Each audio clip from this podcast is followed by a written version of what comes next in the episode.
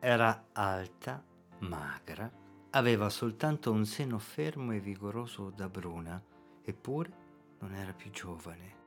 Era pallida come se avesse sempre addosso la malaria e su quel pallore due occhi grandi così e delle labbra fresche e rosse che vi mangiavano. Al villaggio la chiamavano la lupa perché non era sazia giammai di nulla.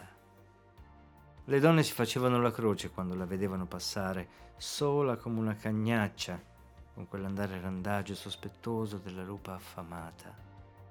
Ella si spolpava i loro figliuoli e i loro mariti in un batter d'occhio, con le sue labbra rosse e si ritirava dietro la gonnella solamente a guardarli con quegli occhi da satanassero fossero stati davanti all'altare di Santa Agrippina.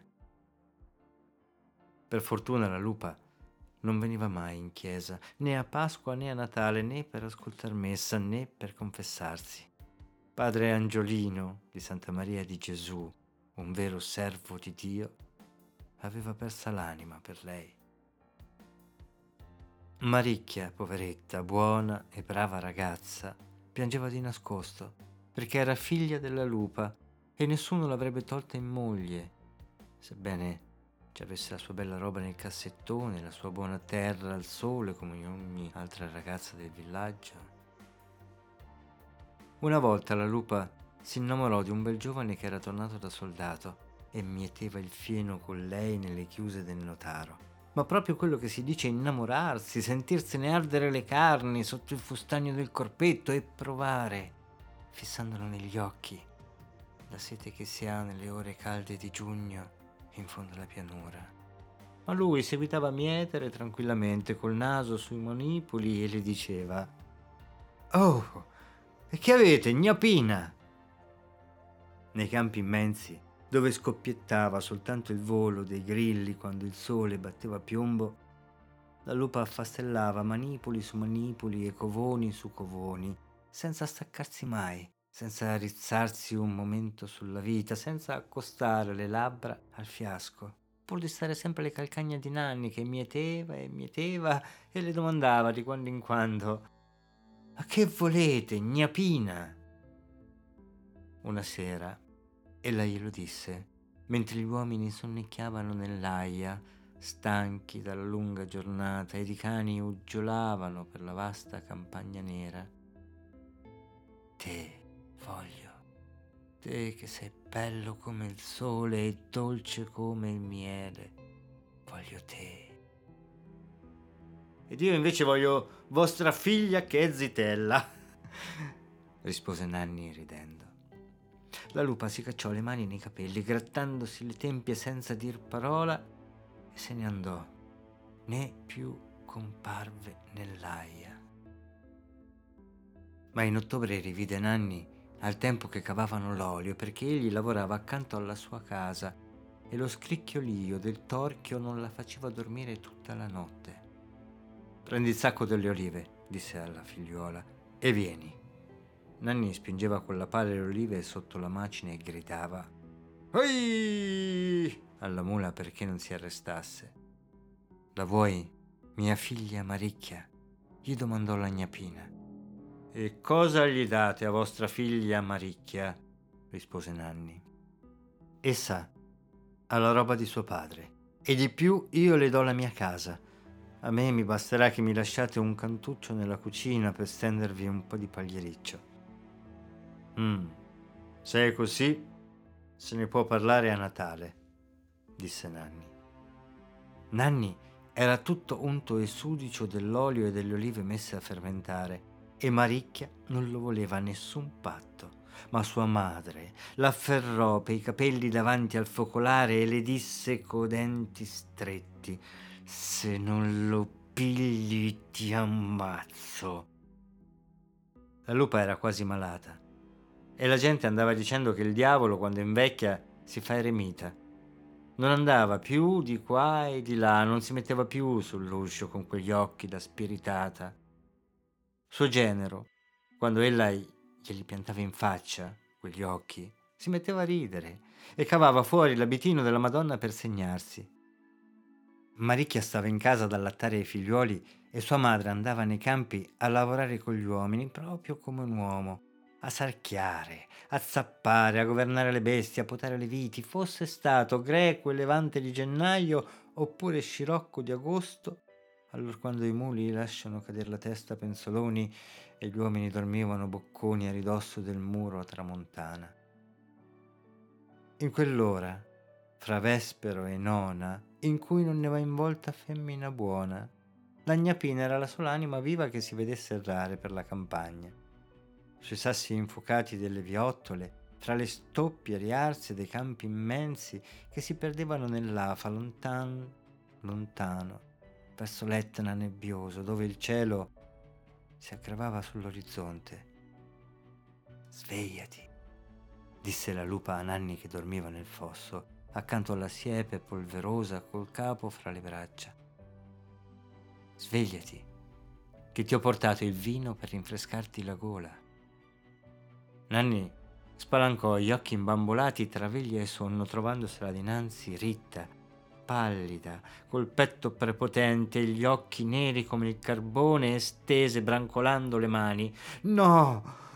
Non ne va in volta femmina buona nell'ora fra vespero e nona. Singhiozzava Nanni, ricacciando la faccia contro l'erba secca del fossato, in fondo, in fondo, con le unghie nei capelli. Andatevene, andatevene, non ci venite più nell'aia. Ella se ne andava, infatti, la lupa, riannodando le trecce superbe, guardando fisso dinanzi ai suoi passi delle stoppie calde con gli occhi neri come il carbone. Ma nell'aia ci tornò delle altre volte e Nanni non le disse nulla. E quando tardava a venire, anzi nell'ora fra vespero e nona, egli andava ad aspettarla in cima alla viottola bianca e deserta, col sudore sulla fronte, e dopo si cacciava le mani nei capelli e le ripeteva ogni volta Andatevene, andatevene, non ci tornate più nell'aia. Maricchia piangeva notte e giorno e alla madre le piantava in faccia gli occhi ardenti di lacrime e di gelosia, come una lupacchiotta anch'essa, allorché la vedeva tornare da campi pallida e muta ogni volta. Scellerata, le diceva. Mamma scellerata. Taci, Ladra, ladra! Taci! Andrò dal brigadiere, andrò. E vacci! E ci andò davvero. Coi figli in collo, senza temere di nulla, senza versare una lacrima, come una pazza, perché perché adesso l'amava anche lei, quel marito che l'avevano dato per forza, unto e sudicio delle olive messe a fermentare. Il brigadiere fece chiamare Nanni. Lo minacciò sin della galera e della forca.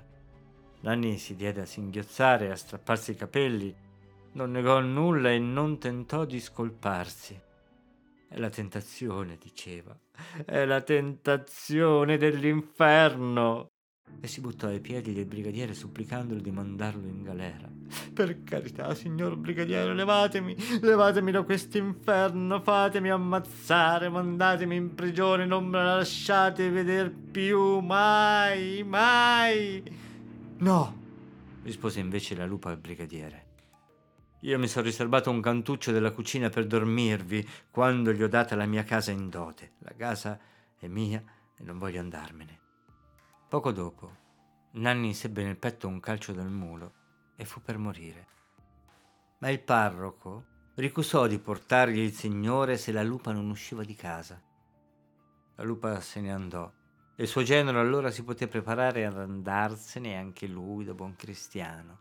Si confessò e comunicò con tali segni di pentimento e di contrizione che tutti i vicini curiosi piangevano davanti al letto del moribondo e meglio sarebbe stato per lui che fosse morto in quel giorno, prima che il diavolo tornasse a tentarlo e a ficcarglisi nell'anima e nel corpo quando fu guarito. Lasciatemi stare, diceva alla lupa. Per carità, lasciatemi in pace, io ho visto la morte con gli occhi. La povera Maricchia non fa che disperarsi, ora tutto il paese lo sa. Quando non vi vedo, è meglio per voi e per me. Ed avrebbe voluto strapparsi gli occhi per non vedere quelli della lupa. che quando gli si ficcavano nei suoi gli facevano perdere l'anima ed il corpo. Non sapeva più che fare per svincolarsi dall'incantesimo. Pagò delle messe alle anime del purgatorio e andò a chiedere aiuto al parroco e al brigadiere. A Pasqua andò a confessarsi e fece pubblicamente sei palmi di lingua strasciconi sui ciottoli del sacrato innanzi alla chiesa in penitenza. E poi, come la lupa tornava a tentarlo, sentite, le disse, non ci venite più nell'aia, perché se tornate a cercarmi come vero Dio, vi ammazzo. Ammazzami, rispose la lupa, che non me ne importa ma senza di te non voglio starci. Ehi, come la scorse da lontano, in mezzo a seminati verdi, lasciò di zappare la vigna e andò a staccare la scure dall'olmo. La lupa lo vide venire, pallido e stralunato, con la scure che luccicava al sole e non si arretrò di un sol passo. Non chinò gli occhi, seguitò ad andargli incontro con le mani piene di manipoli di papaveri rossi e mangiando solo con gli occhi neri. Ah, ma l'hanno all'anima vostra! balbettò